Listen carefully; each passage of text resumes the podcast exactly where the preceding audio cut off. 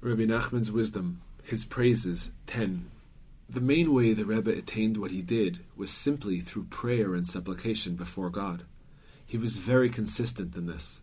He would beg and plead in every way possible, asking that God have mercy and make him worthy of true devotion and closeness. What helped him most were his prayers in the language he usually spoke, which was Yiddish. He would find a secluded place and set it aside to express his thoughts to God. Speaking in his own language, he would beg and plead before God.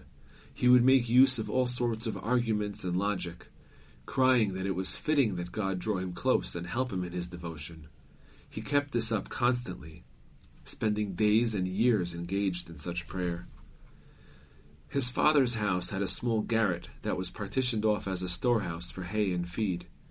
Here he would hide himself, chanting the Psalms and screaming quietly, begging God to make him worthy of drawing himself close to him.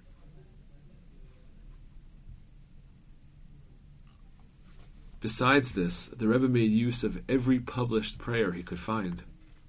He went through all the books of prayers available, and there was not a prayer that he did not repeat countless times.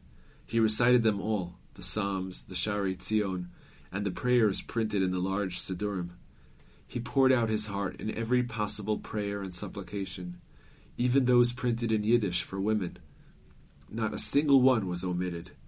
The Rebbe also had the custom of reciting all the supplications following each day's Maamadot. He would say the prayers for all seven days of the week at one time.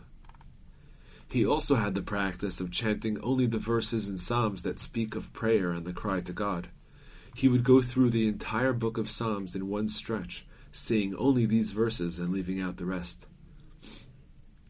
Beyond all this, the main thing was his own prayers, emanating from his heart in his own language. He would pray and argue before God, making up petitions and arguments as he went along. He would beg and plead that God make him worthy of true devotion. Prayers such as these helped the Rebbe achieve his greatness. We heard this explicitly from the Rebbe's own holy lips.